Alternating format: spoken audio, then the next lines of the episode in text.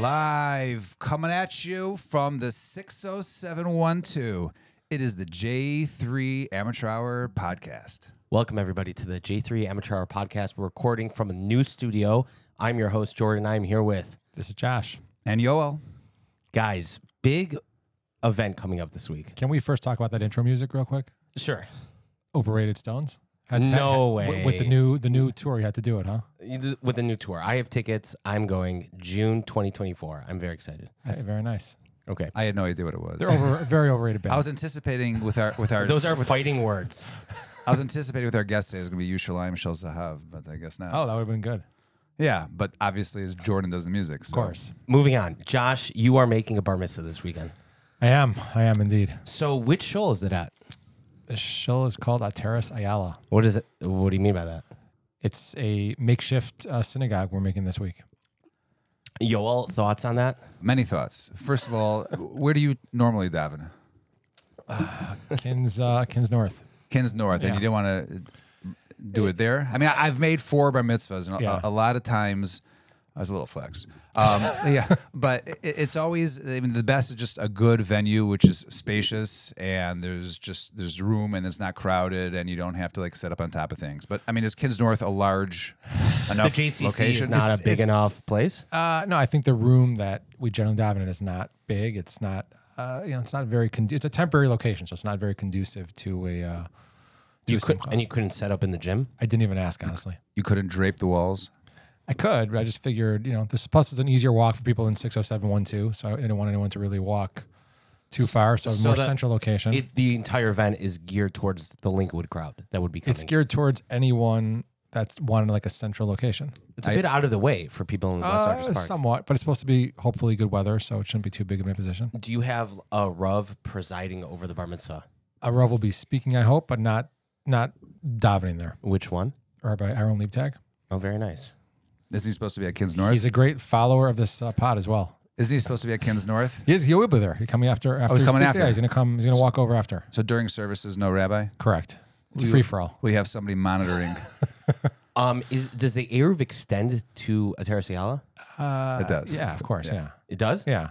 Okay. Are you nervous that because you're not doing it at a at an actual show that you're not going to have a minyan on time?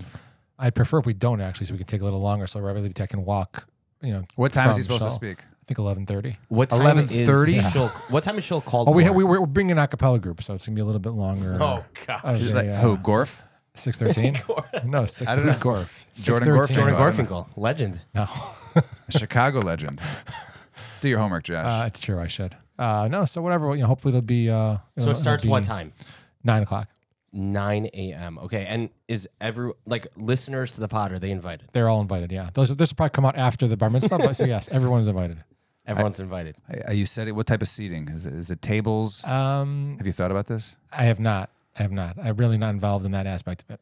Will there be kid kids groups at the uh, bar mitzvah? There will not be. No, so what am I supposed to do? I don't know. Figure it out. Why can't you hire? Yeah, three hire a couple girls? babysitters. Do you want to? It'll cost you do you wanna run $45. Jordan? I don't want to. I want to uh, utilize. They're welcome to like run around the place. I guess Is there a kiddush club area? we can make one. Okay. Yeah. Not that I would do it. Okay. Maybe, maybe it sounds like eleven thirty. we look forward to celebrating Ayala's bar mitzvah. I mentioned. I I don't know why Ateras Ayala you should cover the A on the I, I outside. mentioned that to my wife, Like and you she's, drape she's, she's over very it. into it. So we might do that. I think you should. Uh, okay. Last question: How uh, over budget are you? Extremely. Like fifty percent it's over? causing me a lot of stress right now. Way over.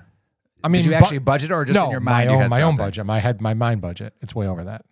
Okay. So not happy. And your wife was able to work. She was trying to work with the budget. Uh, sure. we'll go with that. And what are you doing for a kids party? People, uh, you know, many remember that I had two separate bar mitzvah parties, uh, one at the Purple Hotel and one jointly with a couple other families, which was the Schechter Way um, at Sluggers. What are you doing for the party? At the the Lincoln Park location. Yeah, no, the Wrigleyville location. The Schechter way was Literally. to Clark. Okay, it's the same difference. No, it's not. Okay. the Schechter way was to combine. Bar You mitzvahs. had to. The rule was that you had to have a, have a bar mitzvah party that the entire grade was invited to. So because we had something like 130 kids, so many people would do a bar mitzvah party, invite you know close friends from your grade, but then you do it with two or three other students and combine for a party that had your whole grade, and that way you could check the box. Was it just bo- was it just boys? No, the grade included. No, I girls. understand that, but I'm saying the hosts of your party. Yes. Because I had classmates who had their bas mitzvahs at the age of 13, I think. Did you Okay. really? I never Yeah. heard of that before. I'm pretty sure. Or maybe not. Maybe they just landed. Yeah. Okay, so tell us what the bar mitzvah party is. Um, what the party's going to be at Skokie Yeshiva? is. What's it going to be? What does that mean? like a Sports- learning thing Sports party? I don't know. I at the really- gym, At the gym, yeah. A tournament, perhaps. Some type of tournament, yes. Really Wait. interesting. I heard about Wait, one something second, like one that. second, take- Oh no, no, no! I heard about something like that taking place last night. That's I won't get into For another the bar mitzvah boy. specifics, but yes, that is true. So you copied Uh, the Zatz bar mitzvah. I won't get into that, but let's just say that one of us had the idea at first, and it wasn't them. Wait, but how do you have a sports party and you're what, like a couple weeks away? There's this no, week. no, it's this this week. Like, so, oh, so this week you're There's doing, some, you're doing like- a party, but you have no idea No, no, what I, type of party it's is? a tournament. It's like I'm not like arranging it. is it but it's basketball? Basketball, yeah. yeah. Okay. So who's arranging it? You have a party planner for a basketball tournament? I mean, the party planner is running everything that includes the party, the actual Saturday night events. I don't know exactly what it is, but it's something in the gym, and it's something to do with basketball. Do they know basketball? I mean, I know a few things about basketball. You should switch to dodge dodgeball. it's it's like there might be part dodgeball. I think actually, That would be so fun. part dodgeball, part basketball. something like that. Is that If where you you're have- for the kids that don't like basketball? if you have dodgeball, I would love to get in on that, like Billy Madison style. Could adults attend? of course, yeah, Could I choose to attend that one and just not to you can walk you all can- the way to? Yes, uh, absolutely. It's it's you know come come as you are. I think we might do that. Is there gonna be alcohol served to the Saturday kids? night? To the, Like yeah, a to the kids bar? party. Yeah. I don't know. Like Jordan, o- you, Jordan, you going to be there serving? I'm going to be taking. Uh, I don't know. It's not part of the plan. I don't think it's on the budget. Okay, yo, well, moving on to you. Um, you had um a little bit of a health thing this past week. You want to tell us a little bit about that? So I had uh, age of 45. I was recommended to me multiple times by my father to go get a colonoscopy. Okay. Can I can I say one thing there? Sure. You know, it, it changed from 50 to 45 this year. Yes. Or last year. So I- until now, 50 Right. was the age. Then I was it was I was always told like 50 is the age, Right. but unless you have it in your family, 45. But for some, my father's been like pushing it for years to go to his doctor. So I'm like, all right, whatever, why not? So then the first part is you get to choose how you get to clear out your system. I think this might be a little inappropriate No. for the Tamar Friedman episode. This- Should you this- save this for the next one? No, this is like medical. what are we doing? This here? is medical. This is, this is a medical Okay, situation. let, let him finish. Let this him finish. saves lives. This fair. Yeah. Yes, this is very important. Okay. For What do you mean? What, like, like which type of drink you could have? Is that No, no, no. There's like pills you could take, or you can like chug this like gallon of stuff. Right. So I chose the challenge of chugging the gallon because I do enjoy drinking. okay? And for some reason, my wife didn't understand because she's you know h- had to have these you know tests before, and for some reason I wasn't able to eat for like 48 hours before, and I had to like clear out for like two days before, so I literally didn't eat. And my appointment was at like 3 p.m. and I didn't end up doing until 5 p.m. Most people often get Morning. first thing in the morning, Right. which I'm recommending people to do, but I didn't. So I was basically fasting for two and a half days. Um, but it was it was actually you know it was of the best sleep you know so you go in and you clear out and you know you're like a little nervous and then you just you they, they put you out and little like a like a twilight or something like that and then you just wake up and then you just go back to sleep again and then you come home and then you just go back to sleep again Do you remember anything about the actual procedure? no, but I, No. uh, right, I do not. And but also like when they brought me back, I'm like, oh, did they just bring me back? Like, no, you've been sleeping here for 45 minutes. so I'm like, why'd you wake me? Like, well, because we're closing. So I do have a comment about your last episode, boys. By the way, well done, uh, well done, Nachum. The Chinese food call when you said it just depends how hungry you are, it all tastes the same. yeah, Big problem with that why?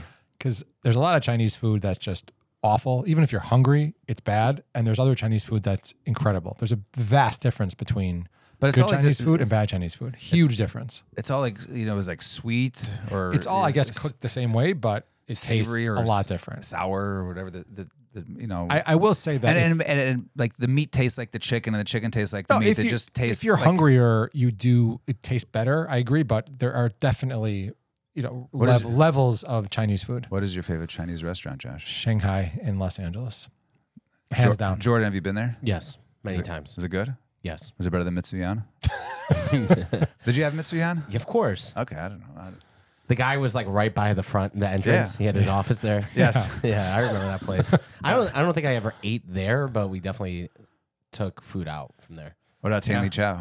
Tainly Chow I had from. It's all the same. Takeout. I don't know. I- It's I definitely not the used same. to. I yeah. I don't I know. actually got I don't pretty. I was listening while I was swimming, and I got pretty angry when you said that. You know, I'll, I'll say it's hard to say, I think, because living in Chicago, we only have one option. I feel like we've always only had one option. One closed, another one open. So it's like there's nothing to compare it to except when you travel, I guess, and you get to go to a place. Well, most cities have have good kosher Chinese. Most Oh, big uh, cities. Right. But I don't live in such a city.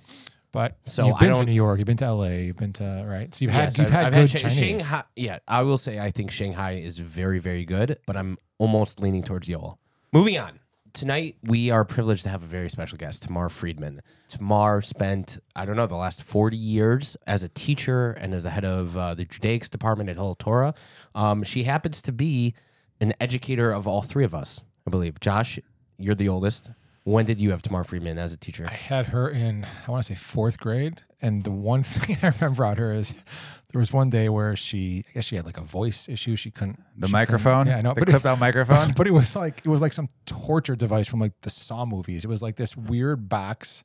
I remember this like, like really like uh, what's the word I'm looking for? Vividly? vividly, where she was like instead of just like t- I mean the room is like not a big room, it was a regular classroom, so you didn't need a microphone. It was just like she was like whispering to this microphone instead of just like whispering regularly, which you could hear the almost the exact same way. I just thought that was pretty funny. It still sticks out today. Okay.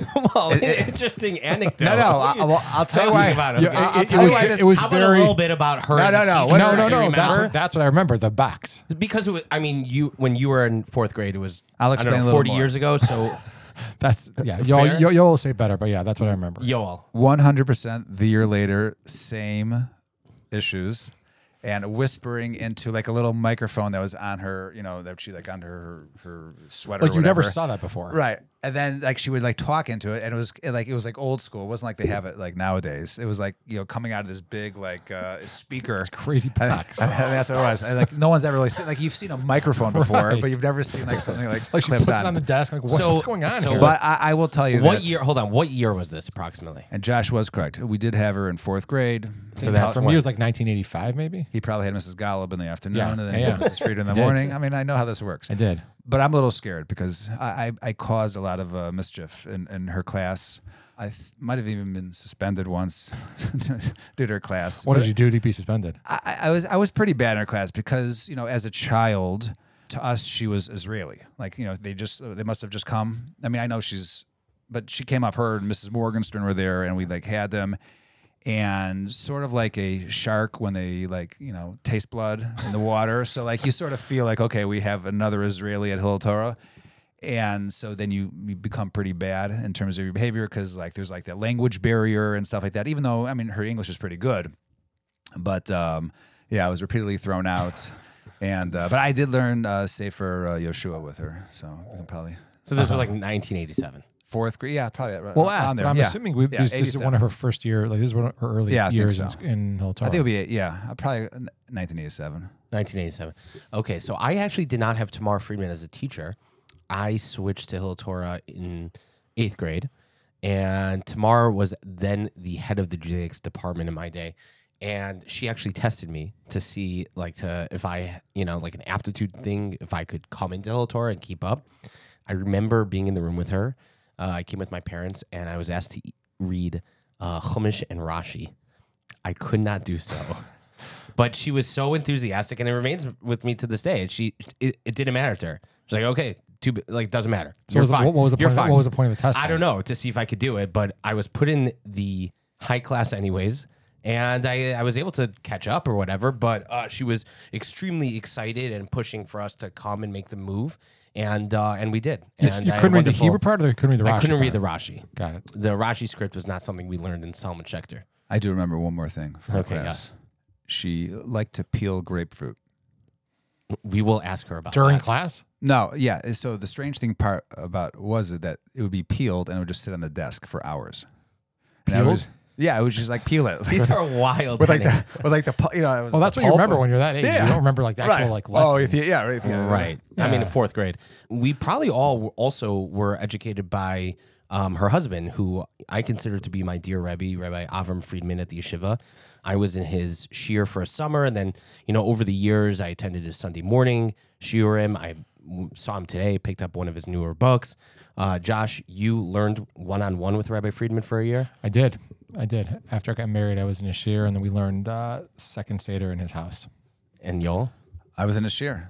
I was in a shiur. Uh, I think maybe one uh, one year. I think I believe. underrated. I, the Friedmans are one of the powerhouse couples, uh, you know, of the most dynamic people together, educating Jewish Chicago in this city for many decades. You know, I think they are extremely appreciated by everyone. But uh, hopefully, tonight's interview will shed a new light on on uh, Tamar Friedman personally, and also kind of bring that bring that appreciation even more to the forefront. Yeah, looking forward, and I think we'll leave our our phone lines open for people to call in.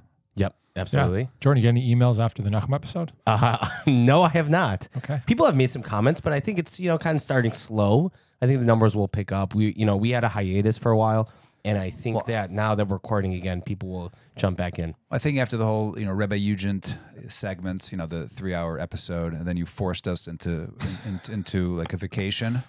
Uh, it's been tough for us, for some of us, to come back at the same time. Well, we won't get into it, but we're all back, and I'm I'm very happy that we're all back together. I I think forward Tamar Friedman is like the great uniter of uh, of the pod. And She I is. and I do think the listeners care. I, I do think they want to know about all the drama behind doors. But maybe we'll, we'll put to On a, a poll. future episode, we won't subject the Tamar listeners to the drama, but I think on a We can make future like, episode, like a drama episode.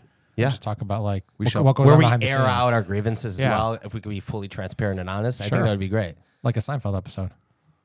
Y'all. Never heard of Seinfeld, but yeah.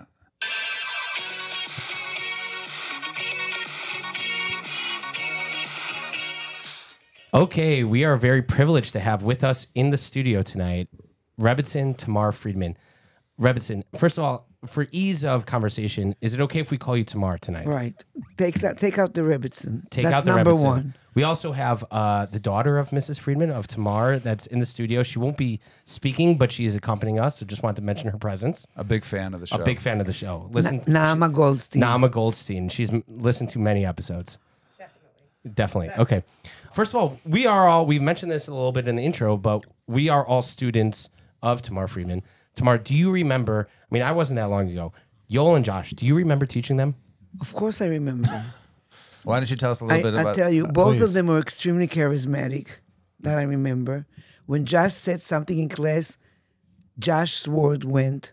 If I wanted the class to do something, I had to ask Josh Really? to get them Wow, to do okay. it. Wow. Wow, At I'm least he was a natural leader. he was a powerful force in his class, no I don't, doubt I don't remember it. that, but I'll take I, it. I am surprised. Growing up with Josh for so many years, I never knew that. I, I'm also surprised, but I'll take it. Thank you. and Yoel, uh, a little bit more trouble in the class, would you say? No, just Joe was always a, an athletic type, you know. Oh, but that's he, it. al- he You- was you also just always very day. frum and you know Very frum, huh? interested Even Yeah. in like fourth grade. Even then? all the time. Listen, yeah, I yeah. had to learn about how the walls of Yericho fell down. So Mm-hmm. I, I learned that from. Yeah. Nice flex. That was Yoel. fun, He remember? remembers that. Okay, so Tamar, let's get into it. We want to talk about, and we're going to get to Hillel Torah. We're going to get to your entire career, which uh, spans many decades here in Chicago. But I want to go back a little bit, especially with what's going on in Israel, and talk about a little bit about your childhood and a little bit of background for the listeners who I don't think know or appreciate the background that you come from. Tamar's great grandfather, correct me if I'm wrong, was Reb Leizer Telzer. Right. Okay, and his he had two son-in-laws, Rabbi Bloch and Reb Zalman Sorotskin. So your grandfather was Reb Zalman Sorotskin, both leaders of yeshivas and of the Jewish people in Europe. And your other grandfather, Rabbi Reuven Katz, came a little bit earlier to uh, Israel and was the Rav and Dayan in Petach Tikva, led the Lomza Yeshiva there. So you come from this major rabbinic background. Your your father was a Dayan in Israel. Your mother Hasidah Katz was an educator. Tell us a little bit about what that. What, did you grow up in Petach Tikva? What was it like in your childhood coming from this background in So Israel? my parents' i- shidduch was an interesting shidduch because my grandfather, Reb Zalman Sorotskin, who was the author of Oznaim LaTorah, it was translated also by Art Scroll, called in English Insight to the Torah, but the original is so, so, so much better than the partial translation that they've done. And uh, so my grandfather was the leader of the Chinuch Atzmai, the head of the Vada Yeshivas, and the leader of the Haredi community in Israel before the state of Israel, as it was starting to form. Very, very Haredi in his hashkafa and his way of life and his principles and everything. But he was a strong believer in girls' education. And in his one of his forum, I think either in the Adea Dibur or in Oznaim Torah, he has a whole article about why they need to start the Beis Yaakov movement in Israel, pro state of Israel, because of all the girls that are going to grow in this country and how much Jewish Beis Yaakov education they need. And he was a great big believer in Jewish education for girls, as was the whole Telz dynasty. All the women there are very learned. Some of them learned Gemara, like Rebbetzin Osband. My aunt Rachel Sorotskin was the principal of Yavne Seminary and and uh, Yavne Day School in Cleveland, Ohio. And so they were the, the stronghold of ultra orthodoxy. They shaped what we see today in ultra orthodox Haredi world. That's what they shaped. That was the Sorotskin side of the family. My f- grandfather, Reuven Katz, was a very great talmid of the Chafetz Chaim, had a much more Zionistic approach towards life in Israel, towards Rav Kook. He himself was the Rav of Petach Tikva, which was a rabbinate position. You know what I'm saying? Which means that that means that from the Medina, he was a big believer in the state of Israel, and he worked all his life since he came to Israel. He he worked to build the Rabbanut Rashit and Rabbanut Tzva'it. They were both European, and then they moved to. Right, so they, my- they came to Israel in the 30s. Right. So uh, let me tell my, my grandfather in the twenties already, Chafetz Chaim sent him to America to what what what do they Bayonne, come? New Jersey. Yeah, right. Right. But he, he came on the shlichut of Chafetz Chaim to collect money to send regularly. Chafetz Chaim sent it for a few years. He said, "Get us some donations from America." That was his mission from the Chafetz Chaim. And in the meantime, he got himself a job as the rabbi of, like you say, Bayonne, New Jersey. You could still see the shul is still standing there, a very, very old shul. The family left Europe. Two of the older sons went to Israel to learn, and he came to America, and with his wife, four more sons, and two daughters, the youngest of which whom was my mother. My mother was in America in the ages of 10 to 14. Her name was Fruma Rivka. When she came to America, they asked her, What's your name? She says, Frumi. They said, Frumi? That's not an American name. Florence. Everybody who knew her from that era called her Florence. Then, at, when she was 14, my grandfather, after the Hebron uh, massacre in 1929, when 100 Jews were killed, brutally murdered, same, it rings so familiar to what happened to us now by, by the Arabs, he decided he needs to make Aliyah. He has to go to Israel, he has to build the country. That was the beginning of the Chalutzim, you know, he was part of the Aliyah Shlishit, and he came to Israel in the early 30s. Okay? He brought back his four sons, all became Americanized, and they left him to become different positions in here in America. One became uh, the head of the, the Judaic department in NYU, big professor. One became a merchant. One became a, a rabbi in YU, and one became the Rav of Passaic, New Jersey, for 50 years. After she finished high school, my mother in Israel, she went back to Israel. She went to Israel at age 14. They asked her, What's your name? She said, Florence. Florence is not a Jewish hmm. name. What's your name? Frumi. Frumi is a Yiddish name. You need a, you need a Hebrew name. What's your name? Hasida. And from then on, everybody called her Hasida. And anybody who knows my daughter Hasida, she's named after her. and this is in Petah Tikva, where they. This is in Petach Tikva, right? She came to Petach Tikva with my with my grandfather. She was 14 years old. She finished high school in Israel, and like a mamlachti dati type of high school, and then she wanted to go to college. Well, it's really my grandfather, even though he was uh, Tzioni dati, he was extremely also very very frum. He was Haredi in his upbringing. So he said to her, "Nowhere you can you go to college? No, no such thing for you. Seminar maybe. No, she didn't want to hear about that. She had the American, you know, seed already in her. So she went by herself back to America right before World War II, and she got stuck in America for eight years.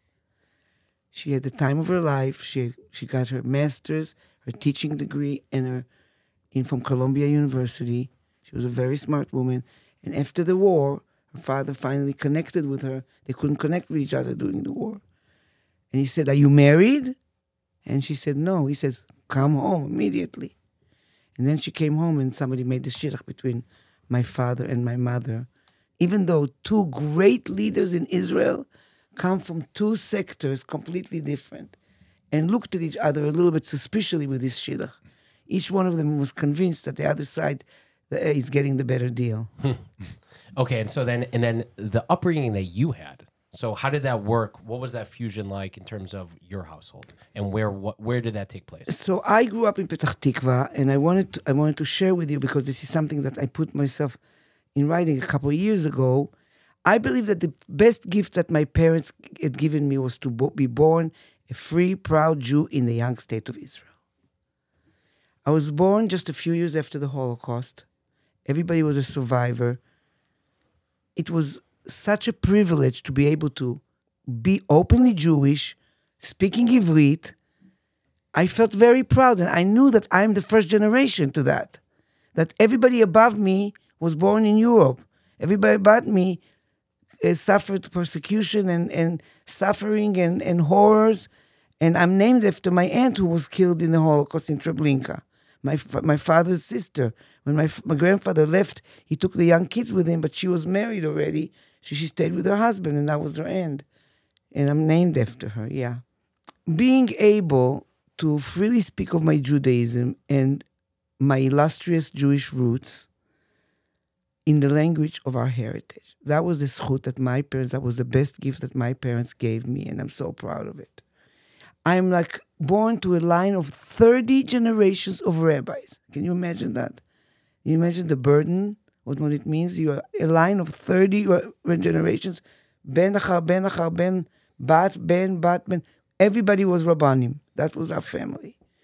And I was born just a few years before my relatives, my cousins, who were just 10 years older than me, all perished in the Holocaust. I never got to know them. My parents were the youngest of their families.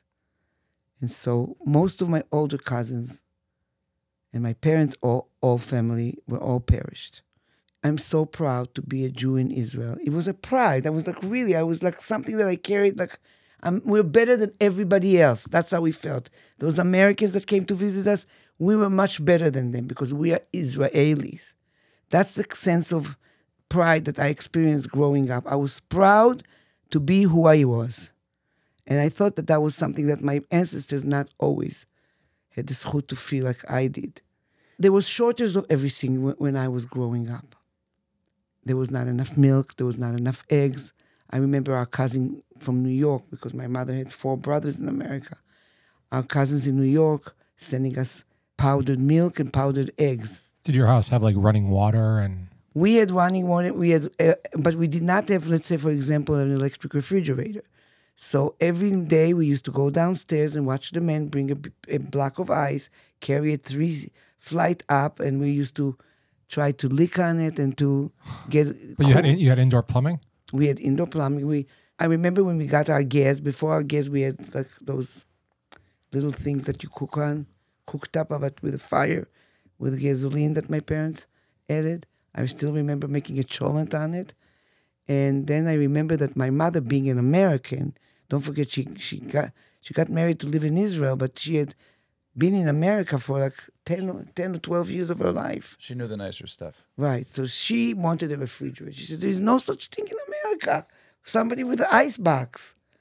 So the as soon as Amcor, which is the first Israeli electric appliances producer, as soon as they came up with the first refrigerator, first Israeli refrigerator, my mother was the first in line to buy it.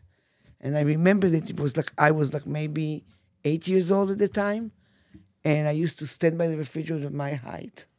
And every week you still had to defrost it and everything. You used to have your friends come over and show off your refrigerator. Oh yeah, the, the whole neighborhood came.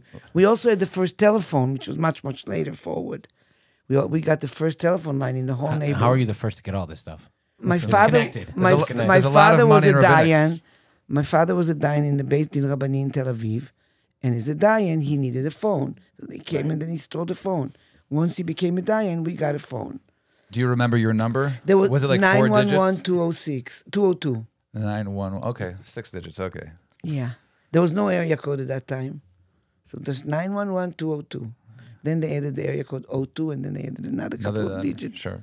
Yeah. But of course, you don't forget that. And we had nobody to call. in my whole class of about 40 girls, there was maybe another person that had a phone. So me and her used to call each other, and the friends used to run from my house to her house to see how it works. growing up in the 50s, there was less conflict maybe during your childhood leading up until the Six Day War. But the political situation, especially between the religious and secular parties, at some point, I'm assuming that had some effect on your family and kind of the directions that they took. Kius Bonim, all this different type of stuff during your childhood. So how, how did that affect your family and your upbringing? Jordan, Most- don't, don't forget about the Suez Canal War, Jordan. 56. I, His I'm Wait, aware. I, I'm wanna, aware. I, Jordan. I was Josh, gonna I'm say, aware. I'm aware. I, I want to say something. One of the, my earliest memories is 1956. I was five years old. It's the middle of the night. The sirens go on. My father carries me in his lap to go to the shelter. We didn't even own an apartment yet. We were in a rental. Jordan was about to I'll skip, take, past, skip past uh, that. I'll, I'll take yeah. the L. Thank you. yeah. That is one of my earliest memories. I was not there for the 48. I was not born before Milchemet HaShichrur, but I was already in 56. That was the next war to come. And then, of course, Milchemet Sheshtemim was probably shaped me in more ways than any other historical event that I went through, including COVID and the Siyum of the Dafyomi which I still look forward to.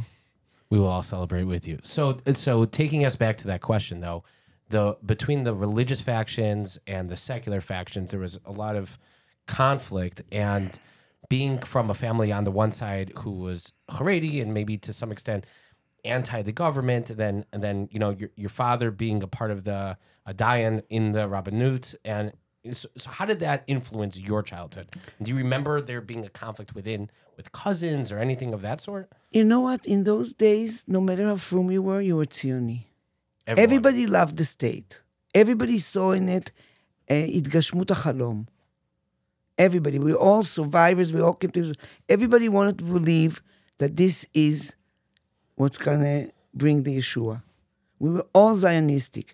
Of course, the Haredim has their own drishot, and slowly but surely the the the rift and the divide between the Ashkafot, Smola and Yamina, uh, has much grown since then. But at that time, everybody felt the same.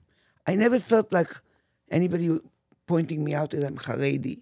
I don't, I don't remember that. My friends were, I had some friends were Dati, some were Chiloni. Our shchuna was very, very mixed, not like today, that shchunot are all by, by religious orientation.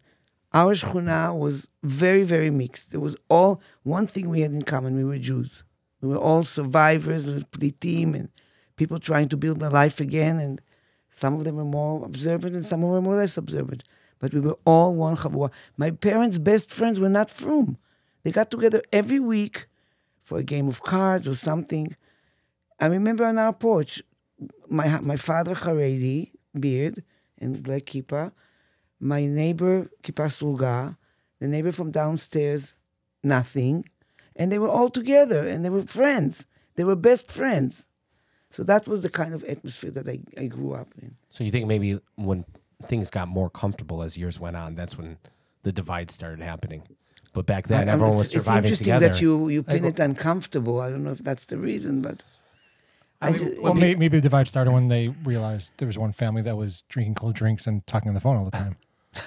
what? I'm kidding. people forget, you know, as you And know, that- y- y- when you the Holocaust is in the 40s and all of a sudden it's the 50s, it's different than all of a sudden you get to the 60s or 70s and people, you know, forget, you know. I remember what- just that in the sixth award, everybody became frum. right. Everybody around us became Baal Tshuva, including ourselves. It was such a kamiha and such an so take us to that. Take us to that. So at what you know you were you in high before school? Before I go school? there, I want to tell you. I want to tell bring up a story from my grandfather Sure. that I think will be so interesting to you. I want to say that in many ways, I think that my grandfather, Reuven Katz, even though like our family, Sorotskin is this is the strong and the, the more illustrious side of the family. But as for me, as as a child who grew up in Petah Tikva, at the footsteps of my grandfather in Petah Tikva, and we didn't live next to my Zalman Sorotskin. He lived in Yerushalayim. We used to go visit him maybe twice a year, and it was so dangerous to go. You had to go in a bus with the chayalim around us and with, you know, whatever they put on the windows against bullets, and zoom through Latrun It took a whole day from Petah Tikva. Today it's like a 40 minute drive. A whole day from the morning to the evening, around and around, uh, to get to Yerushalayim because of the enemy. So it was hard to get to my grandfather. I was much closer with my grandfather, my, my maternal grandfather, Reuven The Degel Ruvain. The Degel Reuven. Dudei Reuven is better is is a- Better safer? for me because it's on the Chumash Gotcha. and I love it, and it's really nice. So I told you about him that he came to Israel at, at night, and I'm going to repeat it, you know, and he Yeah. became a Rav, and he was very Zionistic, and he's very, the Rabbanut Rashit was so important to him. He actually was the one that brought Rav Herz, Herzog, the first chief rabbi, I mean, he wasn't the first chief rabbi, but the first chief rabbi from the state, the of, state of Israel, Israel, right. right. My grandfather brought him from Europe. He was in England, and there was a good friend of my of my grandfather, still from the Alta country, and so he brought him back. He sent him a letter inviting him, in the name of the Rabbanut and in the name of the President of Israel, invited him to become the chief rabbi of Israel, and he accepted. And for my grandfather, was a big simcha. My grandfather, Reuven Katz, was one of the authors of the Tfilah Shlom Amdina. This is something that I'm so proud of. He didn't write the whole thing, but he wrote the first nusach, and he sent it to two people that participated and eventually shaped the Tfilah Shlom Amdina as we know it today. One was Rav Herzog, who was the Rav Rashi at that time, and one was Shai Agnon, who was a poet, Israel Poet Laureate Shai Agnon. So he sent it to all, all three of them co- co- co- colluded together. And I have several letters from my grandfather that was, there was a question should they say bracha with the Seyad Leil? Oh, this was right before the state of Israel, like maybe four months, in March, bef- before March of 40, 48. 48. Yeah. They they were start, starting to write the the Tfilah Shlom Amdina, back and forth correspondence, and then was a question if they should say a bracha, an Hallel. When the day comes, the day of independence, they were preparing for it. They wanted to have a tefillah, they wanted to have a Hallel, and should or shouldn't they say Hallel? So my grandfather, I have it, I have the letter, if I, if I could show it to you, wrote in the in the bottom of the letter, he said, my opinion is that as long as Yerushalayim and the Kotel are not in our hands, we cannot say bracha. We can only add the bracha if and when we get Yerushalayim Hashlema. And my grandfather, it was like a nav- Navi. Whoever thought, whoever dreamt. My grandfather died in the 60s, and what- 62, 67. 67, we got Yerushalayim back. And so, according to my grandfather, you should say now Yom Ha'atzmaut, Halelim bracha. Put on the record, Jordan. Yeah. And then the, the, the, one of the nicest things that I discovered just recently, in 2017, I discovered that there was a big correspondence between my grandfather in the 60s, my grandfather was already old, and the younger rabbi, Yoshe Ber Soloveitchik. The Prime Minister of Israel, Ben Gurion, extended an invitation to Yoshe Ber to become the chief rabbi at that time in Israel. They were looking for somebody influential that could lead, the generation. My grandfather, uh, Rabbi Yoshe Ber, sent a letter back to Ben Gurion declining the offer. My grandfather got involved because he was a friend of, of Yoshe Ber, and he sent him a letter. He said, We need you so much. We need somebody of your stature and your chokhmah and your vision. You know, because, you know, Rabbi Yoshe Ber represented the, the modern Orthodox voice in America at that time. And that's what they needed. They needed him with his big, great scholarship to come to Israel and to lead the, the, the nation as the state was happening. Yeah. And it is so sad if you ever want to see the letter of Yoshe Ber wrote to my grandfather. He, he was just sick. He like he was sick for one whole year. He had some stomach issues. And he, he wrote that he's depressed and that he's lonely and that he cannot accept this because all he wants to do is Ohala Shel Torah.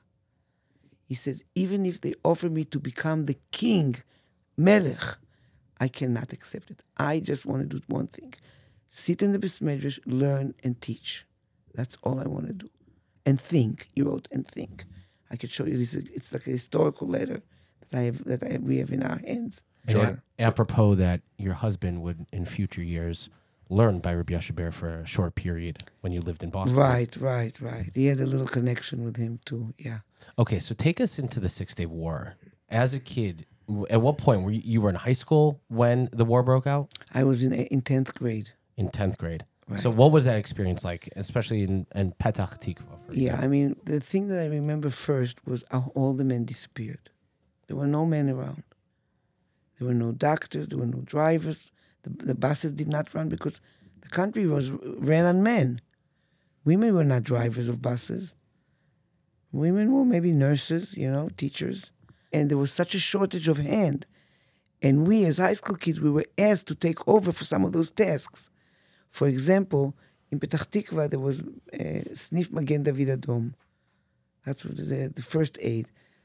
They took the nurses also. They took the doctors. They took everybody who worked there. You have a whole city and there is no first aid. So number one, they took us all out of class sent us to Magen David Adom and taught us how to do a broken arm, how to give a shot, how to bandage, how to stop yeah, bleeding and stuff like that. What you do with your pain, choking, all these things. We, we were there for a whole week just to learn. I mean, it was already towards the war. And then we stayed. Every day we had to come serve two hours in Magen David. Was everyone glued at this time to the radio? Was that yes, that's- right, there was no just- television. right. I remember on the third day of the war, my mother said, "Let's go give blood. We need to go give blood." So we walked because the bus was not running.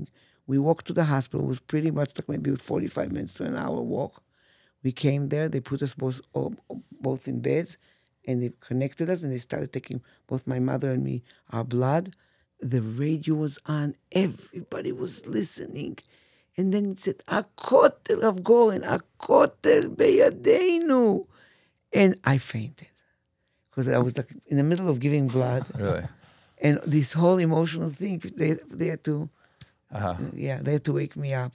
That was that was my my big memory from Yerushalayim. And they were playing Yerushalayim Shel Zahav on- on the on the radio. Not yet, no, not, Not yet. yet? Oh. We didn't have the technology. Just no Spotify. Nobody had no phones. in- Spotify. Nobody had phones in their hands. Because we got a couple of historical pictures. You all know them. And what was the fear like leading up to the war? I mean, the Six Day War didn't happen. It, it didn't happen in a vacuum, right? Leading up with Nasser and all that going on, you know, how afraid were you in Petah Tikva of? I can't remember one moment of fear, but I was also young and stupid. But no moment of fear. Nobody's going to defeat us. That was the feeling of growing up. This is how I grew up. We are invincible. Whatever happened to our ancestors will never ever happen to us. We're here to stay. That was what I sucked into my being, to, and, and, and that shaped my identity too. And then do you I remember the first time you went to the Kotel after?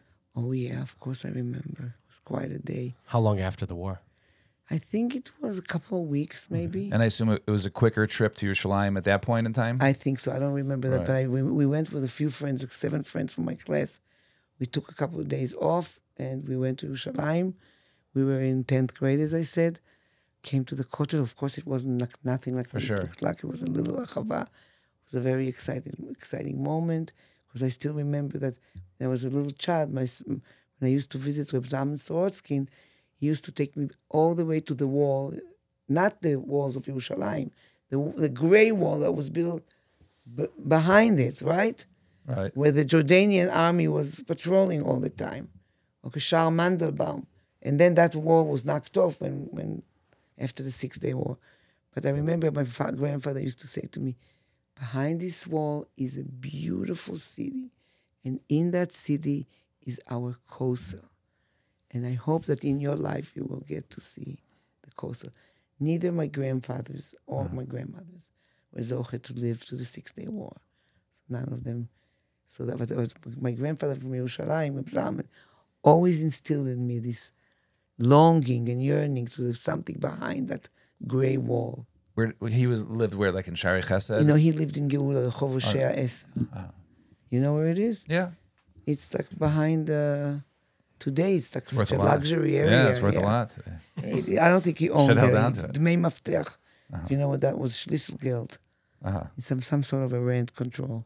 Gotcha. So a couple years later, you you finish high school, and and what do you do after you finish high school? What was the decision like? Did you did you do? Was it there Sheirut Leumi at the time?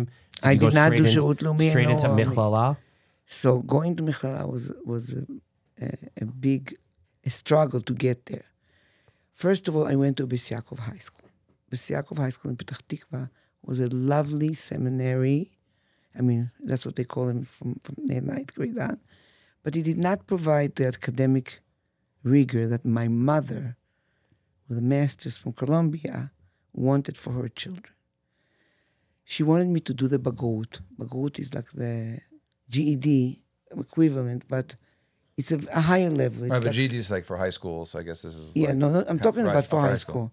Yeah, to finish high school, in order to get into a real college, you needed to do the bagrut, It's like taking the S- matriculation, it's taking the regents or something. regents exactly. Without it, you can't get into college. And my mother so wanted me to go to college, but my grandfather, from my father's side, did not like the idea of. She wanted to take me out of the Bisyakov school for 12th grade and put me in another school. It was called Lustig. That was more academic. Also from, also from, but much more academic. And I had to have permission. My father said, if my father gives permission, you can send her there. Otherwise, you can't take her out of Beis Yaakov. We took the bus, my mother and me to Yerushalayim. We went to speak to my grandfather. My grandfather was, every time I came to him, he always tested me. Always tested me. I would, where I am in Chumash, where I am in Avi. The whole bus trip, I used to review my Tanakh. He was a real, real scholar in Tanakh. He instilled that in me, and he wrote such a beautiful paper to the Torah. And he used to ask me all kinds of kashas and wanted to hear what I had to say. Yeah, it was great. I remember him as such a special person. Did he ever use any of your, your of any of your thoughts in his sefer? Or no? Well, one, I think in the Agada Shel Pesach, maybe one, and Ben and Ben Chashach. Did he credit you? My granddaughter. I, I don't remember shot, no. that, maybe. But uh, Jordan, you have to fact check. here is first. here is a question that he asked me when I was maybe eight years old. Maybe see if you can answer it. He says, "How many times a year do you say Hallel? I can answer how many times Josh does. around, How around- many? Around two to three. That's what Josh. said. Uh, something like that. No. Uh, how many? Let's see. Are we talking full? Are we talking? Yeah, Or full is, or that, is that half. part of the trick? the Ooh, whole ev- everything. Well, you you could say full and half. How many are full Hallel Chatzi Hallel? and How many are Hallel Shalem? Eighteen, but you got to 18. but you got to take but you got to take out Rosh Hashanah. Rosh Hashanah you have to take off. 16. Take out right. Oh, yeah, 16. Maybe maybe even You got less than that. you got Pesach, you got Well, the, you yeah, that's already that's the second part of the question. How many times Chatzi Hallel? How many times Hallel Shalem? And this Yeah. Pesach So at Chatzi ni- is at what? night. Is about let's say 15, 16 times a year. Chatzi Well, it's Rosh Chodesh and the six days, last six days of Pesach. So that's. Is it more Shalem or is it more Chatzi? Let's backtrack. Jordan, do you know what Hallel is? Uh, Tamar taught me. Tamar taught me what Hallel is. Do, do you agree with the following statement? We say a lot more days Hallel Shalem than Chatzi Hallel. Unfortunately, Yes, right? Sure, sure. For sure, yeah. So Second this was my Chodesh. grandfather's question. How come all the kids know the Chatzi Hallel and they don't know the Hallel Shalem? Because they're in school for Chatzi Hallel. Okay, any other Y- ideas? you know what I learned Hallel? I actually learned. Let me just tell you I learned something. Hallel in fourth grade with you. Right, good. That- That's right. That's what we introduced to That's really? yeah. That's what. But we that was only like, Chatzi That's why you know Chatzi Exactly. We had some good songs, but like we didn't know to say like you say one line. and Josh to go- I had to always go led ahead. The had singing no in the idea. class, I right? told you I the was back, singer, the yeah. back He to the was such a good Many singer. later, when he high school, I sang the that. Hallel, it was he was the Josh? best. Yeah, we- best. Josh I is the think best. we should ask Josh now. The voice of an angel. Josh, angel. can you give us a little Hallel right now? I don't know if it was the voice of an angel, but it was a voice that everyone followed. Rebbetzin Friedman. And he was on Tamar, key. uh, so next week he's making a bar mitzvah, and there's going to be Hallel. Yes, I will not be saying it, but yes. so I think that Josh should get up and sing that and, and Wait, lead the does Hallel. start? and rehearse to us. Thursday night. Really? Yeah. Can you answer that question? Why is it that everybody knows the Chatzi Hallel and nobody knows the Hallel Shalem? The songs. That's my answer. There's no songs in There those got to two. be a cleverer answer from Because everyone, three like, skims through Hillel Torah It's a little- graduates. That is my answer. Yeah, Okay, right. here is the what other I- one, there's a song for every other one except for those two. Okay, so let me tell you. This is my grandfather. What- what- what I Asking told- you, and how old were you? I was Yeah, about she's between six, six and or eight. eight. Yeah. Six and eight. Okay. And I said to him, simple. When you say the Hallel Shalem, you also say Chatzi Hallel. So it's not s- 15 Difference. days versus 20 days. It overlaps. It's 35 days versus 20 days. Because whenever you say the Alel Shalem, you're rehearsing also the Chatzi Alel. So actually you say the Alel, the Chatzi Alel almost double than what you say Hallel Shalem. Got it? And he, accept, and he accepted the answer. he thought I was brilliant. Love and it. he told everybody. Great answer. Okay, so back to getting permission to leave Beis Yaakov. You go with your mother, and what happens? And it was a it was a tough conversation, but I gave him my word that I'm going to be a good Beis Yaakov girl. I'm not going to let uh, anybody influence me to the wrong any direction that's not Derech HaTorah. And he gave me his blessing. It was the happiest day in my mother's life.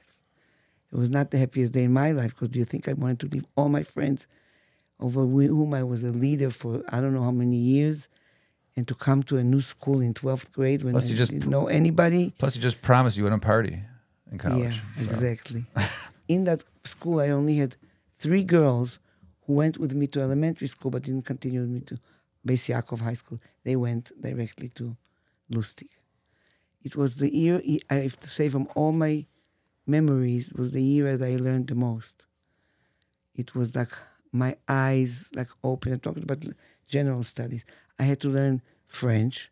I had to take another language. English was not enough. So the whole year before that, my mother gave me uh, private lessons in French, and I had to take a tutor in math. Did you learn math in Beis Yaakov at all? yes, You of did. course I did. Yeah, but I didn't have that algebra two or Uh-huh. geometry and stuff like that. But uh, I was way behind when I came. Science, we had no science in Beis Yaakov. We had physics there. It was so difficult. It was so challenging. Every night I came home, I was like, from the moment I walked into the house till I past midnight, I was just sitting and trying to catch up and just to be an average student. This is after I was like the top of the class for all of my life. I was never the second one. I was always the first. And here I went all the way down.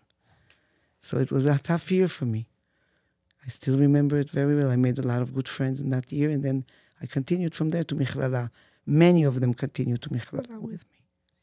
and what was that experience like? That was years? also my grandfather was not that happy with it, but he allowed it to me. You know, whatever. And then you were living in Yerushalayim then? I got married on my. I was 19 when I got married. Second year of uh, Michlala. Can I posit a theory as to how that should have happened? With, of course, Rabbi Avram Friedman, who came from Chicago, an American boy, learning, I don't know, in the Mir in those days, or in Itri, maybe, right? I, in my research, discovered that you were not the first granddaughter of Rabbi Reuven Katz to marry a Southside Chicagoan. Right. Is My- that my- accurate? Maybe my- Samson Krupnik's grandkid? Yeah. So Malka, he did his research real well. Shout out the Bokers and Garfinkles, mm-hmm. also grandchildren. Anyway, that's right.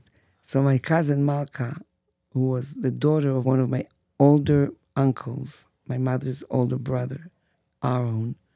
So Malka married Krop, an American boy. I don't know what the shaykh is, who came up with that shidduch. is like beyond understanding. But they built a beautiful, beautiful family. The children married the greatest Rosh Yeshiva's really beautiful family. Eli Kropnik is a big Talmid Chacham. They made our shidduch. But how did it come to be? My mother decided in her mind that I need an American boy. Did I want an American boy? I had no idea what I wanted. I never in my life spoke to a boy, let alone think of what nationality would be. And how was your And English? my English was below average. was it better than your French? It was a, a little bit better than my French because my mother knew English very well. She didn't speak English at home because my father didn't know English. And how was the Chassan's Hebrew? When he proposed, he says, How do you say it in Hebrew? I can see that. So, what was that experience like meeting then Rabbi Avram Friedman? It was a. It was Like when you go out the first time, where'd you go? What you know? Curious as an Let's Israeli, not even an talk about the first time. I think we should. but it, I should. It should have been a warning for me for the rest of my life. My cousin and no, the first time we met in my cousin's house. That's how it was done. We met on Tu B'Shvat, and my husband always says I had a date with a date on Tu B'Shvat. So Get uh, it, Josh. Her name is Tamar. Yes, yes, yes. Already a Rebbe. And uh, it was a very lovely day by my cousin. She put all the dried fruit, and then they left the room, and we talked. And there was a, a good chemistry right from the beginning. And then the, the second time we decided to, we could not decide. No, it was not up to us to decide. had to go to the Shadchan. So my cousin told me, you're going to meet at Malon Amlachim. King's Hotel. Yeah. And for some reason, I don't know what, is it my mistake, his mistake? One of us thought it was Malon King David. Amlachim is the King's Hotel. There's a huge difference between. If you stay Sure. at the King's Hotel, you can never afford to stay in the King King David Hotel. Okay? It's like the two Opposites. yeah. So one of us was waiting at King's Hotel and one of us was waiting at King. Now we had no phones. It's not like I could call the Shadchan. I, I had no idea. I'm standing for an hour, honestly. Finally, I found a, a Simon. I call my parents. Of course, they have to call me back because the Simon is only good for 20 seconds. And uh, they call me back and I say, I, I, he never showed up. My mother said, let me call your cousin. She calls my cousin. She doesn't know. Then my cousin calls her back and says, Oh, he just called me. He's waiting at the King David Hotel. Typical American. Yeah. So finally we got to, we met each other somewhere in uh, Rehov between, Agron, yeah. you know. But uh, yeah, it was like I should have known right then and there. it's always, I, I'm never sure he hears what I'm saying. yeah. And from what I understand, unfortunately, right right before your wedding, was it your father that passed away? Yeah, my father passed away at a very young age of 46. and it was right before the wedding. A week after we got engaged, mm. before I even met his parents at all, we got engaged in Israel. A week afterwards, my father wasn't feeling well. My mother took him to the doctor. I, I, I was oblivious, but it turned out that he had a very aggressive lymph, lymphoma. They didn't know what to do for him. The doctor said, told him basically he has a couple of months to live. My mother called America. By her, all, everything was like, let's call America Right. And she found who the big big doctor, Doctor Sarah, I think was his name, and he, that he's the first one that is trying a new thing called chemotherapy. And maybe it's worth to bring my father to America. In Israel, is not heard yet, but chemotherapy was a thing of the future. So, of course, my mother took him to America. That was right after we got engaged, and let my husband and me run the household. So she came. Came to America. They gave him a couple of months of chemotherapy, but it, it was like very aggressive cancer. Doctor said to if you want him to be there for your daughter's wedding, take him to Israel now and do it as soon as you get to Israel. Came back to Israel. He got very sick about a week after he came back from Israel. And our wedding was already delayed because usually you get married within three, four months. We got engaged on Iyar, and this was already Kislev because he went to America for four months. And it was hard. It was a hard time for us. Actually, my brother just met a guy that told him that when your father was sick, I was driving to a wedding and I heard on the radio that in Bet Cholim HaShomer, they're looking for type B minus, B something. My father had a rare blood type. He said, I, was- I was asking myself, should I go be Mesameach, my friend, or should I be Matzil Nefesh? He says, I came to the hospital. He was so ill and he was so desperate that they put me on the bed next to him and they put for my body blood directly into his body. And he died while I was giving him my blood. Very tragic. And, Right. and so, how long after that? Af, af, after that, we got we got ma- we were supposed to get married on Kavdalit Kislev. He was Nifter on Yud Aleph. We started sitting Shiva, I think Yud Bet. We got up. We had three, four days for the wedding. And you got That's married in Yerushalayim? No, we, we Or- Petach Tikva. in Petach Tikva. That's a Yeah. story in itself, from what I understand. That uh, Yeah, the Rosh Yeshiva of the Mir, Rav Chaim Shmulevitz at the time, took the yeshiva to On a come to bus. Petach Tikva to be in order to be Mesameach. Mesameach, the Sorotskin family for right, the wedding. Right. I mean, we were just got up from Shiva. I remember the first time I met my in-laws was at the Shiva house. Could you believe? I, I, my hair was not done. My dress was torn. I felt very conflicted to meet my in-laws like that. Yeah, it was a very sad wedding. We actually canceled the, the original plan for the wedding, which was a big wedding hall with a party and a, and a band. All that got. My father was also on top of being a dayan. He was also a rav of a very nice shul, Hechal Meir, it was called. So we did. The, they did the wedding in the yard of the of the synagogue, and then we went to my uncle's house for a small suda with ten people. That was the end of the wedding. Unfortunate way to start a marriage, but then what was that like? You you always intended, Rabbi, you, you and your husband wanted to live in Israel and, and stay in that lifestyle. For sure, for sure, that was the understanding that he would agree to live in Israel and everything. So that lasted for some time. But then Yes. the moves to America, from what I understand, maybe had to do with the health of his parents. Is that No, why the you first time we came, the first time we came to America was because Naama was a baby. Oh, she was the one. She was born with a very rare condition. Israel said they can't do anything for her, and they sent us with a doctor from Shaare Zedek on the plane to Children's Hospital in Boston. Hypoglycemia in babies was at that time and not much understood. We came to America on, on an hour flight, and then when we got arrived there, a helicopter waited for us in New York to take us to Boston with this baby. And we came there and we were under the some of the greatest pediatric doctors in the field of pediatrics. And uh, she was there for almost over six months. Oh wow. She had two or three surgeries on her pancreas to try to eliminate hypoglycemia and to to increase the sugar. It's the opposite, it's the opposite of uh, of diabetes. Six months, she was on an IV, and thank God she came back to herself, slowly but surely. They told me the older she gets, the less likely it is for her to have any episodes of hypoglycemia. The danger with hypoglycemia is when you get convulsions, your brain can have permanent damage. So you want to make sure that she never gets low sugar. And when the sugar would go down to zero, everybody started panicking. Couple of surgeries to fix that. And then they told us that we really should stay in America, either in Boston or in three other centers that they told us, so we can be close to a place that can take care of her. So he went to Torah to, to look for a job.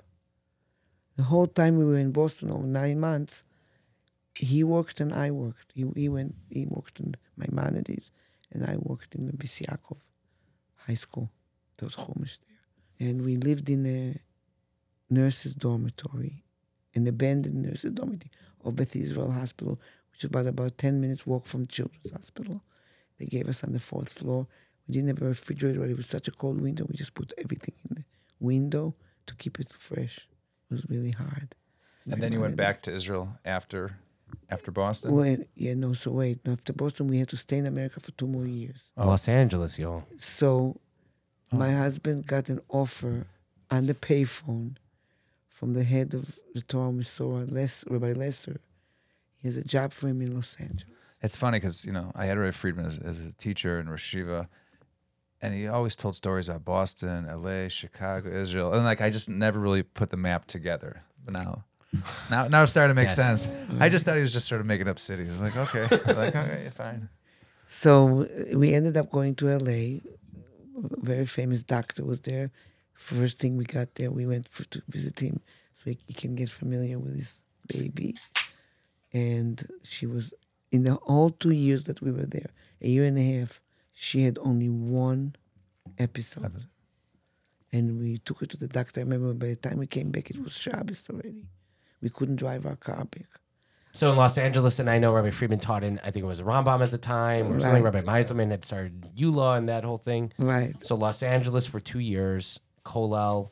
And then was there an attempt to go back to Israel afterwards? Or So uh, Rabbi Meiselman came and offered my husband a very attractive position at YULA to leave the high school and to come on board with him, help him start YULA, which became a big success story.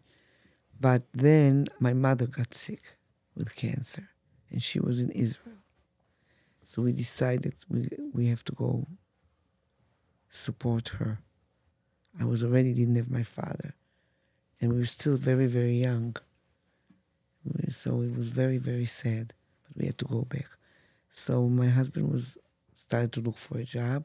Somebody suggested Kerem B'Yavneh. They were looking for an American rabbi. That's right. I heard about Ka- Kerem B'Yavneh also. it's all coming back. It's all coming. To Great. So we went back to Israel, And instead of going with Rabbi Meiselman to YULA, we went to Kerem B'Yavneh. And you lived there? We lived there. We lived on the grounds of the yeshiva. We had still didn't have a phone, but there was a public phone about 200 steps from my Did you have a refrigerator? Yeah, we had a refrigerator making of sure. that time already, and a washing, no dryer, but a washer, and the stove. But the telephone we had to wait by online. I put up such a fight with the city that we all need phones. We need phones. I said we need phones in the house. It's dangerous to be without a phone. But uh, we never got one until we left. Well, Keren people used to go to like the post office to make calls, right? Is that how it was in Israel? yeah, but in Kerem B'Yavneh, Right. there was It three or four booths, that was it. and that was it. And and the line was always atrocious. How long did your stay in Israel last? A couple of years? Four years. Then you made your way to Chicago. Then we came to Chicago and my mother-in-law became very sick. My mother died within a year. We came back to Israel for her, and she died within a year. We, we stayed four years. My husband went on, already on Pesach to Skokie Yeshiva to try the position that they were offering him. And what year was this? 82. 82. Yeah, 82. He came and he was here from Pesach till summer, and they all liked him. Then you lived in the, the dorms when you first got here? Yeah, And how in was the that? yeshiva? Yeah. yeah. What was that like for you With as four an Israeli? children. With four children. What was that like for you, an Israeli? Right, you get to live your dream in Kerem B'Yavneh. Now you're coming back to Chicago, and this is your husband's turf. I Your was so yeshiva. miserable. I really hated it in the beginning, really. Although I lived in Boston already for a year Right, and a sure. half. So I knew what it means to live in America. But I th- I'm not sure which was more, more miserable in the beginning Boston or Chicago. Both were there. You don't mention Los Angeles as being miserable. No, Los Angeles was a Gan Eden. That was already after a year and a half in Boston. We moved to Los Angeles. The weather was to my liking. It was much more like Israel that I was used to. In Boston, I was always sick. So when you first got to, to Skokie, were you teaching yet or you were just your full time mother? No, no, no. I had to go teach right away with that salary. No. Uh-huh. So you just went across the field? So no, I went. I, I taught first of all in Hanna Sacks for a year, and then I was thinking to myself, every day I have to schlep the baby. If I, if I stay in the building, one of my neighbors can babysit for me.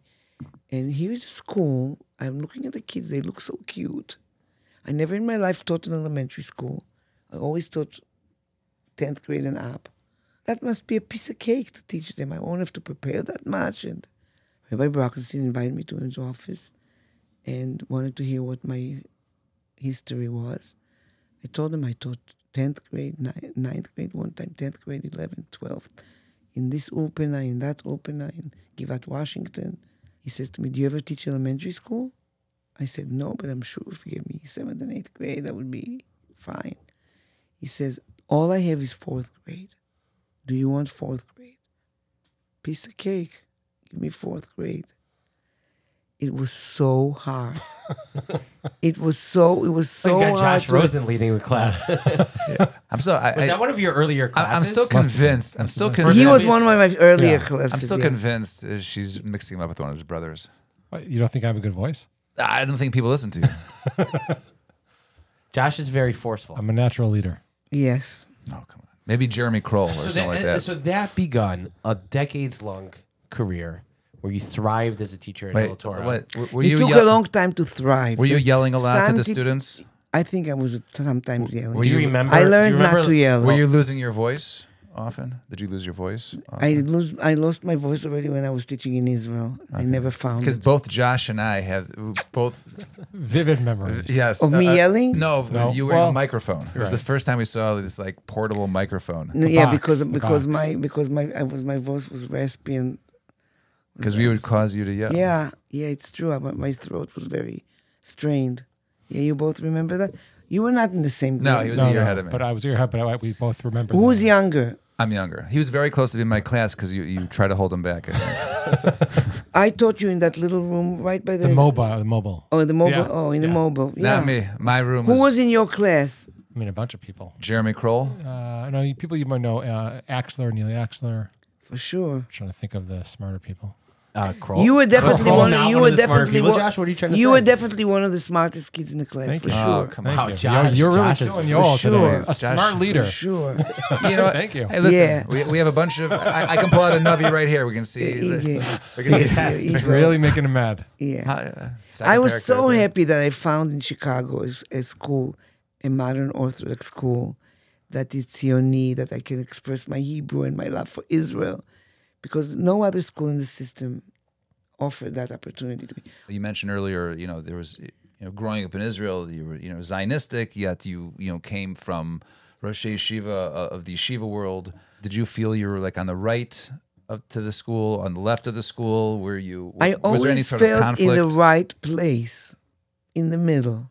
I always felt in the middle of everything, hashkafa wise and everything. I never felt like I'm, I'm a little bit to the right of the school. I'm a little bit to the left of the school. and there was never any pushback. Oh, you know, it's it's too I remember one time it's too not Mr. non-orthodox. Strulowitz was the president at that time. I don't know. You could might want to cut the, this out. No, we like no, this is important also for his son Ari, who's the head of Yes. the Aguda now. Yeah, So right. I, Ari, Ari heard the story from me several times. okay, let's hear it. And I said I I organized a trip for the for the class. I forgot where we were going somewhere, and he came to school upset with me because he heard that I went on the bus and I separated the boys and the girls.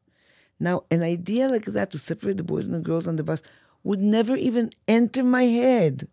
I went on the bus. I loved seeing them together. I did separate kids who didn't get along. And if a girl and a boy did not get along, I may have moved one of them away. But I, it never even entered my mind that to associate that in with, with gender. It didn't even come to me. So when the board came to complain about me that I am trying to make this into a Beis Yaakov and I, on the bus, you know, remember the days when they were separating people on buses? That's how it, it made it sound. I have a theory. What happened? Ari was not sitting with his girlfriend, and then he wanted he blamed you, and then it came back to you. I can't even remember if Ari was on the bus, but yeah, and he definitely did not complain about me. He was such a sweet kid. Yeah. So I don't know, but I got into trouble that time. And it was like a shock to me because I didn't even think in those terms. Right. So there's only really one instance where anything like that of that sort came up. More or less. Yeah, my days. One, one, one, but one time, one of the presidents, I don't remember, when I went through so many presidents, complained that I advised a child in Hillel Torah to go to the yeshiva for high school. I did many times. I, I, I You thought it'd be told better for children what was better for, what I thought was better for them. Okay, either to their parents or to the children, or I would say you would love the yeshiva. You know, if I felt this kid like Ari Shoshan, you know the story with Ari Shoshan. I don't know the story, but Yeah. he was actually on our. I mean, in fourth grade, I told his mother he's going to be a rabbi. I said, there is nothing doing. There is nothing you're going to do in your traje- in his trajectory that would change that. But what about his brother? Danny, I wasn't sure about, but he But they're surprised us all. yes. Yeah, right. Uh, But at that time, I wasn't sure. and they about didn't, and they didn't believe you. You knew that from fourth grade. Mother said he's not going to become a rabbi. What are you talking about? That's not what we have in plan for him. But then when I came to visit in Phoenix, for Shabbos, I wanted to be, I heard so many nice things about Ari's shul. I wanted to be in his shul. So I called him to ask him where, where he told me they have like a, an agreement with a hotel that's right next door. And they, they do everything to enable your Shabbos stay there. And he said to me, you were invited to come to me for lunch. First of all, I went to shul in the morning. He talked about his teacher who was sitting in the audience. That was embarrassing enough. Gave me a ton of compliments. And then when we went to his house for lunch, I was so proud of him. I mean, he's such a, an amazing leader. He got up in the middle of lunch. He went to the bookcase. He took out a chumash, what looked like a chumash. And there were about 20 people in the room. We were just two of the guests, many, many guests. And he said, I want to show you, everybody, this chumash. This was given to me by my fourth grade teacher. And she predicted right there and then that I will become one day a Talmid Chacham. I gave it to him first for Tfilah Yafa, and, I said, one day, יום אחד אתה תהיה תלמיד חכם גדול. Did you write the same thing for Josh? I just Can't get I don't over think it. so. smart leader. I don't think so. over Josh. I don't think so. shocked. Call me I smart was leader, not Josh, con- please. I'm shocked. I was not. I was not convinced Josh is going to be a rabbi. I am not a rabbi. Never know. One day.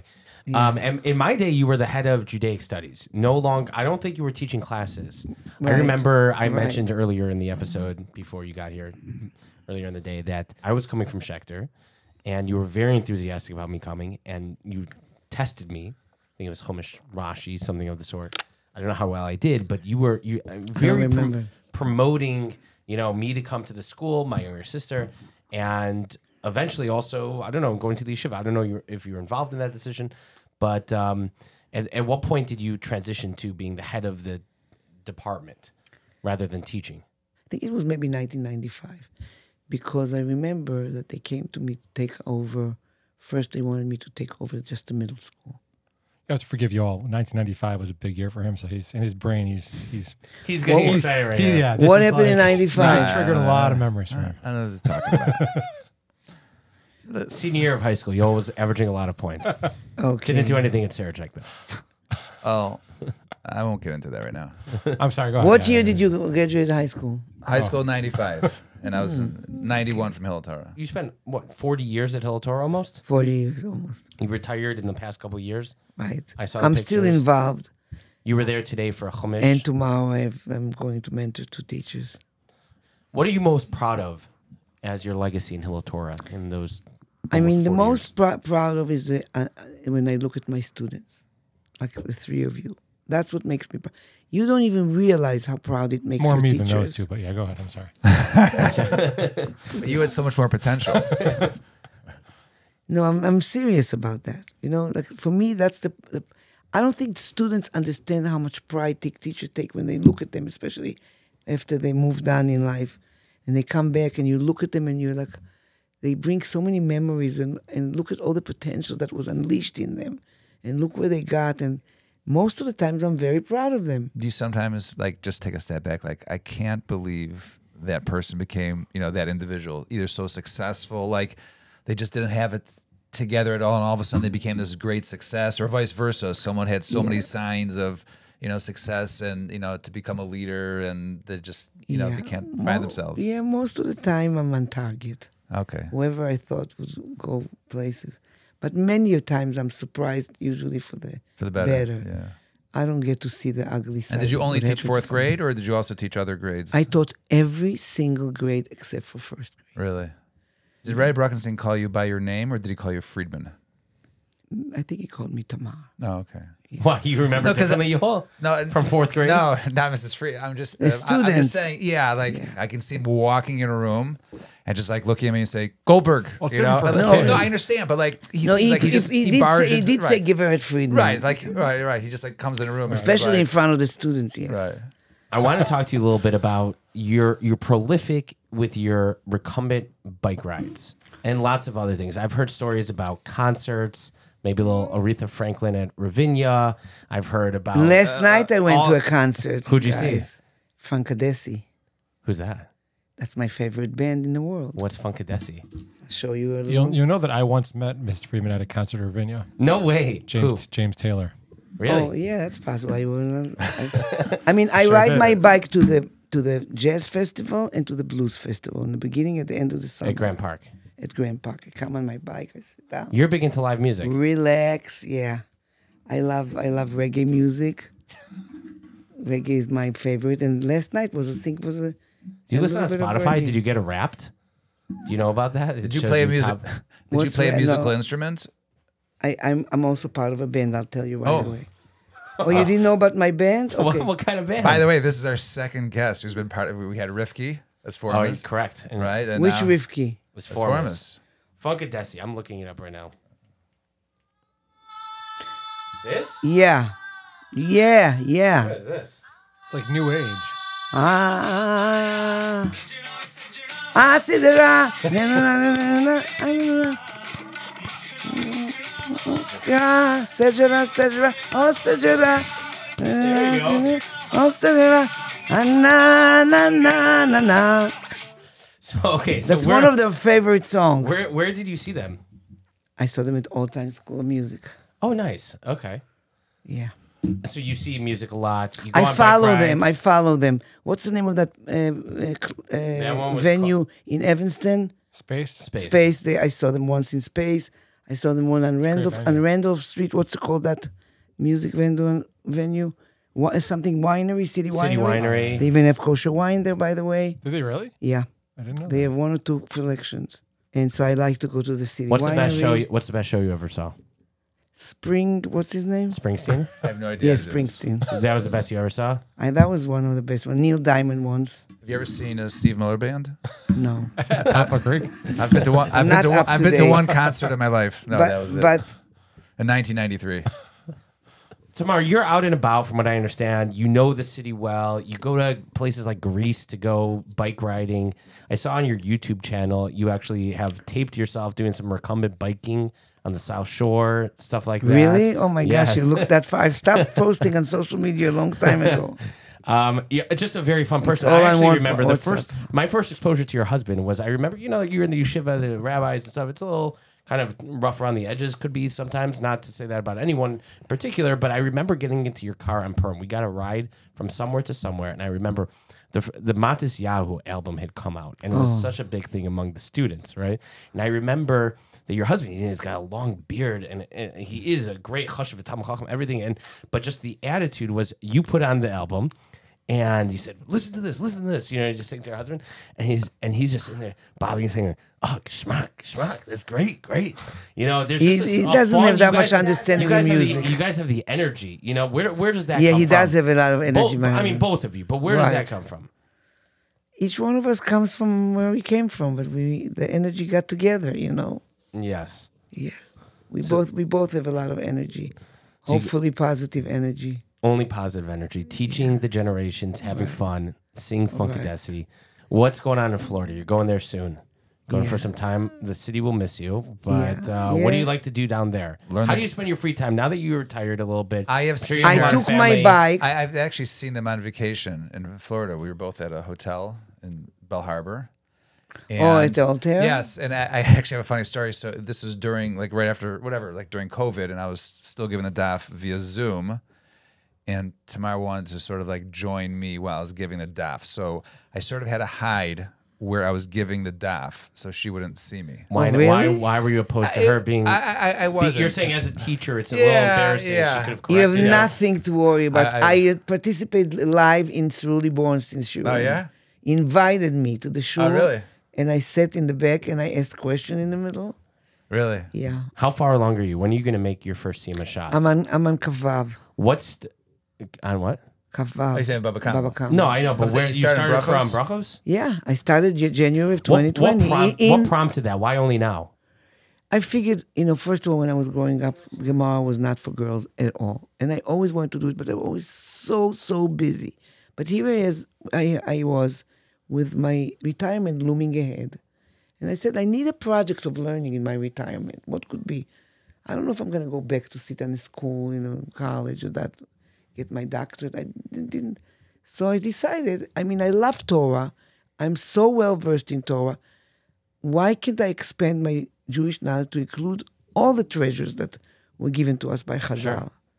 That's what convinced me. I don't think my either one of my grandparents would have approved.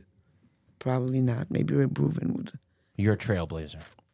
I You do mean, your def- own thing. Definitely in my in my community, in my family. I should send her the Zoom link. How does that my get along? share. Do you have a relationship with like, for example, I actually asked your husband the morning of I was going to this DC rally, for example. Oh yeah, talking so- about Mas-. So, uh, yeah, talking about Montes So I'm going to the DC rally. So me and Ephraim Pero came up to him after davening and said, you know, we're going. It's a big event. You know, Rebbe, give us a bracha that we should be He gave you? Yeah, he said. And, and then afterwards, I thought to myself, wait a second. I just saw this video. Your Oh, well, cousin, my your cousin. came out. Uh, you know, um, cover was such an embarrassment. People said to me, "Is this Sorotskin? Is he your cousin?" No, different Not only is he my cousin, I remember him coming to our house. He was the American boy that his parents sent him to learn in Israel in the Mir. He's younger than you. He's older than me. Uh huh. And so coming out strong, you know, strong against, you know, being, you know, together with I the thought it was and all this. terrible. I was thought it was terrible. So when it came to that, I remember I asked your husband, "What does he think?" He said, "No, Tamar, cousin, she has her own day. She she's got her own opinion. It's fine. You could you could rely on her. You know, the dafyomi, the traveling, the recumbent biking. You pave your own path. You, you've been an inspiration for. Thank you. I mean, the way you describe it, it sounds like I'm like something different or special. I'm not. I think I speak for all of us that we all think that you are very special. Uh, Thank you've been in educating generations in Chicago, including ourselves. Really, You're, you're a unicorn. A unicorn. Uh, you and your husband both have so much to be proud of here in the city. Well, it- it- and I think around you know around the country, around the world, really in Israel. I'm sure if you if you take back and look back at all your students and all the people that have I'm very come, proud of my students. across. That's my great pride and joy. I just want to point out, you know, one thing. You know, a lot of people, especially when they're, you know, not necessarily teaching, you know, in an institution that's all the way to the right. A lot of times, people have chips on their shoulder, and there is nobody more proud than in terms of what she does, and, you know, and who- who she supports and who she teaches, and you know what she teaches and the life that she lives, and you know that's something very, you know, very admirable. So, you know, I'm very proud of my contribution to Hillel Torah because I think that this combination of me, right. that the Haredi side and the dedication to Torah learning, But sometimes you have teachers there who are like a little embarrassed, like where they teach. I teach at a co-ed school, or you know, but I don't send my hmm. kids there. Like Maybe they're always your making day, Yoel. No, no, I already said. no, like you know, you're making excuses. But she did not make any excuses. No, I'm very I'm non-apologetic. I'm very proud of where I am and what I'm very proud of what I brought to Hillel Torah, because I brought a level of limud Torah that I believe without me maybe not have been there. The, the emphasis I put on, on programs like Chidon Tanakh and promoting excellence in our students. oh, I never did that. Yeah. it's too hard. Uh, uh, it's too much. The levels, the Israeli, the Shlichut program is one of the things That's that your are most, also, most, right? yeah. I worked so hard to help the Shlichim become beloved teachers and for their students to be able to get the most out of their Israeli scholarship out of them possible. Not, in, not every school that brings Shlichim is successful. Many times it's a big failure. One Hillel is one of the one of the schools that can take pride that we made our Shlichim program successful, and I take a lot of credit for that. Well, you have a lot to take credit for. We wish you only the best, and we wish you to have continue having fun, continue learning, continue uh, seeing success in your children and in your students. We appreciate you coming on. Thank you for giving me the opportunity.